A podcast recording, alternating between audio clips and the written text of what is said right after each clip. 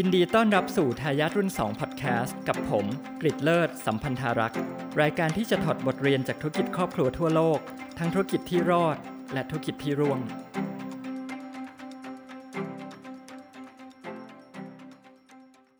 สวัสดีครับ เวลาที่เราพูดถึงธุรกิจครอบครัวหลาย ๆ ครั้งเนี่ยเรามักจะได้ยินว่าความขัดแย้ง ที่ทำให้ธุรกิจครอบครัวจำนวนมากล่มสลายเนี่ยมันมาจาก ความไม่ลงรอยกันของเขยสะใภ้ที่เข้ามาร่วมทำธุรกิจ ถึงขนาดที่ว่าหลายตระกูลเนี่ยมีกฎเหล็กเลย ห้ามเขยห้ามสะใภ้มายุ่งเกี่ยวกับธุรกิจครอบครัวอย่างเด็ดขาด แต่ว่าเขยและสะใภ้เนี่ยเป็นอุปสรรคต่อการดำเนินกิจการของธุรกิจครอบครัวเสมอไปหรือเปล่านะครับ episode นี้เนี่ยเราจะมาคุยกันถึงตัวอย่างของธุรกิจครอบครัวหนึ่งที่ประสบความสำเร็จระดับโลก และหนึ่งในเบื้องหลังความสำเร็จของเขาเนี่ยก็คือการให้ลูกเขยมารับช่วงเป็นทายาทสืบต่อกิจการ ตัวอย่างที่เราจะมาคุยกันวันนี้เนี่ยมันคือธุรกิจครอบครัวของตระกูลซูซูกิเจ้าของบริษัท Suzuki Motor Corporation ผู้ผลิตรถยนต์รายใหญ่อันดับ 9 ของโลกนะครับ ก็คือยี่ห้อซูซูกิที่เรารู้จักในเมืองไทยเราก็มีเนี่ยนะครับ ซึ่งซูซูกินี้เนี่ยไม่ได้ให้ลูกเขยเข้ามารับช่วงธุรกิจแค่ครั้งเดียวหรือ 2 ครั้ง นะครับในช่วง 100 ปีตั้งแต่ตั้งบริษัทมาเนี่ยลูกเขยเนี่ยเข้ามาสืบทอดกิจการแล้วเนี่ยถึง 3 ครั้ง จากการส่งมอบธุรกิจครอบครัวทั้งหมด 4 ครั้ง เยอะนะครับ3ใน4นะครับถ้าจะตอบว่าทำไมซูซูกิถึงทำเช่นนั้นนะครับเราก็ต้องมาคุยกันก่อนนะครับถึงพื้นเพความเป็นมาแล้วก็พัฒนาการธุรกิจของครอบครัวซูซูกิกันสักหน่อยนะครับ Suzuki Motor Corporation ที่เรารู้จักกันทุกวันนี้เนี่ยมีต้นกำเนิด มาจากผู้ก่อตั้งก็คือคุณมิชิโอซูซูกินะครับซึ่งก่อตั้งบริษัทผลิตเครื่องทอผ้านะครับชื่อว่า Suzuki Loom Works ที่หมู่บ้านหนึ่งในประเทศญี่ปุ่นนะครับอยู่ริมทะเล บริษัทนี้เนี่ยก่อตั้งขึ้นในปี 1909 ก็คือประมาณ 100 ปีเสร็จๆมาแล้วนะครับคุณมิคิโอเนี่ยขยายกิจการไปทำรถยนต์ขนาดเล็กในปี 1939 นะครับจาก เครื่องทอผ้าก็ไปทำรถยนต์ขนาดเล็ก แต่ว่าก็หยุดชะงักเข้าไป เพราะว่าเกิดสงครามโลกครั้งที่ 2 ขึ้นมาพอดี เสร็จแล้วเขาก็กลับมาผลิตรถยนต์อีกครั้งหนึ่งนะครับในปี 1951 หลังจากที่สงครามโลกครั้งที่ 2 ยุติลงไปแล้วนะครับเพราะว่าอุตสาหกรรมทอผ้าในยุคหลังสงครามโลกเนี่ยมันเริ่มตกต่ำแต่ในขณะที่ความต้องการรถยนต์เนี่ยมันเพิ่มสูงขึ้นเขาก็ชิฟนะครับธุรกิจของเขาไปทำรถยนต์ขนาดเล็กมากขึ้นซูซูกิเนี่ยต้องแข่งกับเจ้าตลาดเดิม อย่าง Honda Toyota อะไรพวกนี้ เพราะฉะนั้นเขาก็บอกว่าการที่เขาจะเข้ามาแข่งได้เนี่ยเขาก็ต้องมีกลยุทธ์ กลยุทธ์เขาก็คือการหา niche market ที่เขาสามารถมีช่องทางทำกิจการได้ ซึ่งเขาเล็งแล้วว่า niche market เขาก็คือจักรยานยนต์ก็คือมอเตอร์ไซค์นะครับในช่วงปี 1970 แล้วก็ 1980 ช่วง 2 ทศวรรษนี้เนี่ยซูซูกิเนี่ย ก็ขยายตลาดไปต่างประเทศด้วยนะครับมีการร่วมทุนกับ General Motor ก็คือ GM ซึ่งเป็นบริษัทผลิตรถยนต์ชั้นนำของสหรัฐอเมริกาที่ผลิตรถยนต์ขายทั่วโลกด้วยเนี่ยนะครับการขยายกิจการในช่วงทศวรรษ 1970-1980 เนี่ยอยู่ภายใต้การนำของ President ของบริษัทที่ชื่อว่าคุณโอซามุซูซูกินะครับคุณโอซามุคือใคร คุณโอซามุเนี่ยเป็นลูกบุญธรรมที่ตระกูลซูซูกิเนี่ยรับเข้ามา โดยให้แต่งงานกับคุณโชโกะซูซูกินะครับคุณโชโกะซูซูกิเนี่ยเป็นหลานสาวของผู้ก่อตั้งบริษัทนะครับคุณมิชิโอซูซูกินะครับแล้วก็เป็นลูกสาวคนโต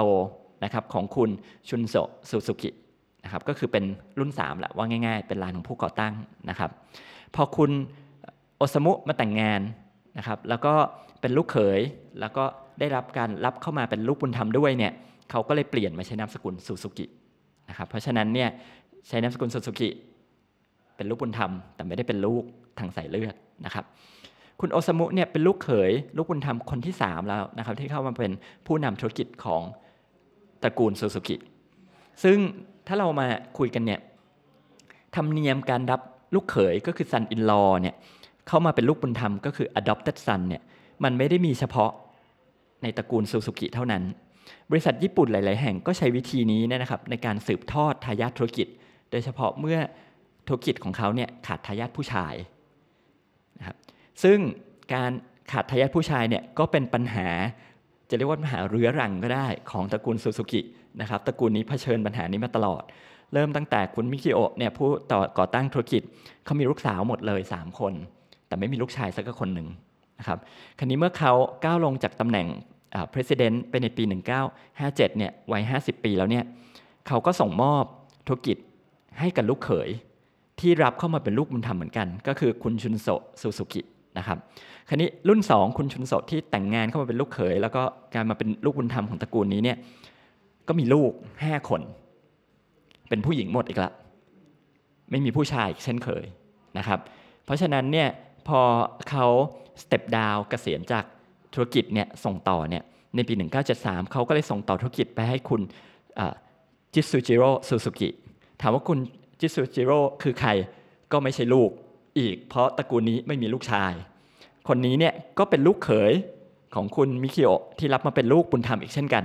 นะครับมาเป็น president คนที่ 3 แล้วสุดท้ายแล้วก็ส่งต่อไปให้ president คนที่ 4 ก็คือคุณโอซามุ มาเป็นประธานด้วยวัยเพียง 48 ปีในในปี 1978 แล้วก็เป็นคนที่นำพาธุรกิจซูซูกิไปขยายธุรกิจทั่วโลกนะครับ คุณโอซามุเนี่ยได้วางตำแหน่งทายาทต่อจากเขาเนี่ยเป็นลูกเขยเช่นกัน ก็คือคุณฮิโรทากะโอโนะนะครับแทนที่ลูกชายแท้ๆของเขา ไม่ใช่ว่าเขาไม่มีลูกชายเขามี แต่เขาจะสืบทอดทายาทธุรกิจให้กับลูกเขย เพราะเขาคิดว่าลูกเขยเขาเนี่ยคุณลิฟายมากกว่า มีความสามารถมากกว่านะครับ แต่ว่า ทายาทก็คือลูกเขยของเขาเนี่ยคือคุณโอโนะเนี่ยเกิดเสียชีวิตขึ้นไปก่อนนะครับในปี 2007นะครับฉะนั้นสุดท้ายแล้วเนี่ยเมื่อคุณโอซามุกเกษียณจากธุรกิจนะครับด้วยวัย 85 ปีในปี 2015เนี่ยเขาก็ยกการบริหารธุรกิจต่อให้ลูกชายนั่นแหละนะครับเพราะลูกเขยตายไปแล้วก็คือให้คุณโทชิฮิโร่นะครับซึ่งปัจจุบันเป็น president ของของบริษัทเนี่ยนะครับ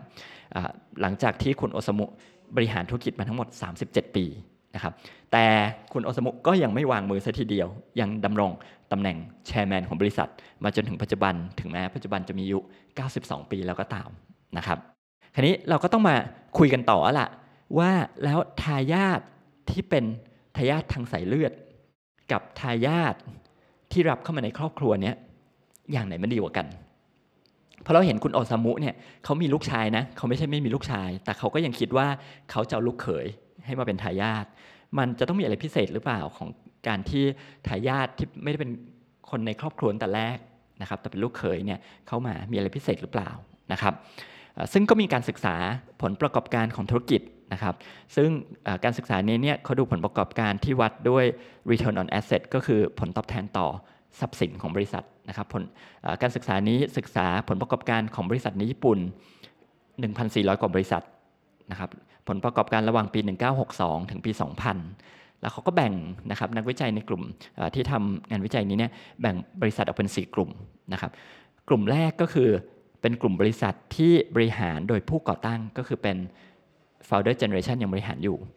กลุ่มที่ 2 เป็นบริษัทที่บริหารโดยทายาทที่สืบต่อกันโดยสายเลือดก็คือลูก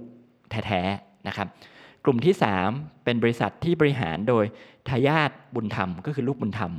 นะครับ ซึ่งรวมถึงเขยและสะใภ้ด้วยนะครับ และกลุ่มที่ 4 ก็คือเป็นบริษัทที่บริหารงานโดยคนนอกที่ครอบครัวจ้างเข้ามาเลย ก็คือเป็น external professional talent นะครับ ผลการศึกษาน่าสนใจมาก อย่างแรกเขาบอกว่าบริษัทที่ผู้ก่อตั้งบริษัทยังบริหารกิจการอยู่เนี่ยบริษัทพวกนี้เนี่ยมีผลตอบแทนสูงกว่าอีก 3 กลุ่ม อันนี้ก็ไม่น่าแปลกใจ นะครับ คนที่ก่อตั้งบริษัทแล้วประสบความสำเร็จได้เขาต้องมีอะไรพิเศษละ แต่กลุ่มที่ 2 ที่ผลประกอบการเนี่ยสูงรองลงมาจากกลุ่มบริษัทที่ผู้บริหารผู้ก่อตั้งบริหารเองเนี่ยดันเป็นบริษัทที่บริหารโดยทายาทบุญธรรม ซึ่งรวมถึงลูกเขยด้วยนะครับซึ่งกลุ่มนี้เนี่ยผลประกอบการดีกว่าบริษัทที่บริหารโดยทายาททางสายเลือด คือลูกชาย ลูกสาวแท้ๆและดีกว่าบริษัทที่บริหารโดยมืออาชีพคนนอกซะอีก คราวนี้ จะอธิบายอย่างนี้ไงนะครับมันก็มีคำอธิบายที่เป็นไปได้อยู่หลายข้อนะครับเขาก็บอกว่าทายาทบุญธรรมหรือลูกเขยเนี่ยมีความสามารถเนี่ยกว่าทายาทของลูกตัวเองเนี่ยก็เพราะว่ามันมาจาก talent pool ที่ใหญ่กว่า ถ้าเรามีธุรกิจมีลูกแค่ไม่กี่คน จะเลือกคนมาสืบทอดเนี่ยช้อยทางเลือกก็น้อย แต่ถ้าเปิดเลือกลูกเขยลูกสะใภ้มาได้ออปชันทางเลือกก็มากขึ้นนะครับก็จะได้คนที่ดีกว่านะครับในขณะเดียวกันก็เป็นส่วนหนึ่งของครอบครัวที่อาจจะมี ความผูกพัน มีการ grooming training นะครับดีกว่าคนนอกมาเลยที่อาจจะไม่มีแรงจูงใจ ไม่มีทักษะเท่ากับคนในนะครับ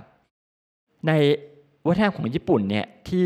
เราบอกว่ามีการสืบทอดธุรกิจไปให้ลูกเขยเนี่ยนะครับ จนถึงก็มีคำกล่าวว่าเขามีการฉลองการมีลูกสาวนะครับ จนมีคำกล่าวที่ว่าเราเลือกลูกชายไม่ได้แต่เราเลือกลูกเขยได้ อันนี้เนี่ยมันน่าสนใจ เพราะเขาเนี่ยถือว่าลูกเขยเนี่ยเขาสามารถเอาเข้ามาบริหารได้ และเขาดูสกิลได้นะครับ ในระบบในบริบทนะครับที่กว้างขวางกว่าวัฒนธรรมญี่ปุ่นเนี่ยที่เราบอกว่าไม่ได้เป็นการคลุมถุงชน ไม่ได้เป็นการบังคับแต่งงานเนี่ยแต่ว่าลูกๆเนี่ยเลือกคู่ครองด้วยตัวเองได้ มันก็ยังมีข้อดีที่เราสามารถถอดบทเรียนจากสุสุกิได้เหมือนกันนะครับ เพราะว่า ถึงแม้พ่อแม่จะไม่บังคับให้ลูกแต่งงานกับคนที่บอกว่ามีทักษะการบริหารธุรกิจจะมาสืบทอดได้ แต่อย่างน้อยการที่ลูกๆแต่งงานกับคนนอกเนี่ยมีลูกเขยลูกสะใภ้เข้ามา ก็ทำให้พ่อแม่เนี่ยมีทางเลือกมากขึ้นในการพิจารณาได้ว่าจะให้เขยให้สะใภ้คนไหนมาทำงานในธุรกิจครอบครัวบ้าง จะทำในบริษัทไหนในตำแหน่งไหนนะครับเป็นขยายการขยาย talent pool ของธุรกิจครอบครัว ให้หนีจากข้อจำกัดในเรื่องของจำนวนทายาทที่มีจำกัดได้นะครับ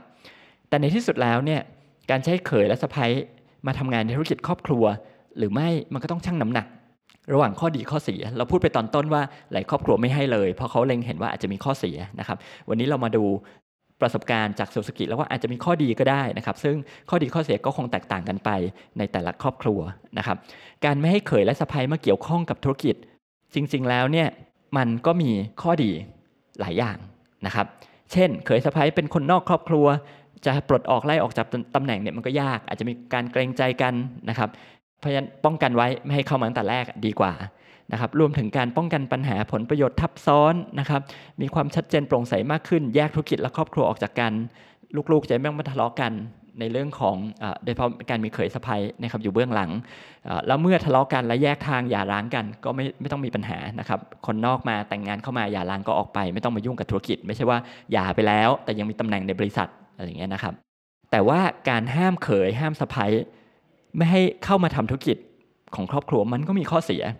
และอาจจะเป็นสาเหตุด้วยที่ทำให้ลูกๆ แท้ๆหลายๆคนเนี่ยเลือกที่จะไม่มาทำธุรกิจของครอบครัวไปเลยก็ได้นะครับ โดยเฉพาะถ้าธุรกิจครอบครัวเนี่ยไม่ได้อยู่ในเมืองที่คู่สมรสเขาสามารถหางานอื่นทำได้ โดยเฉพาะอย่างเมืองไทยธุรกิจครอบครัวต่างจังหวัด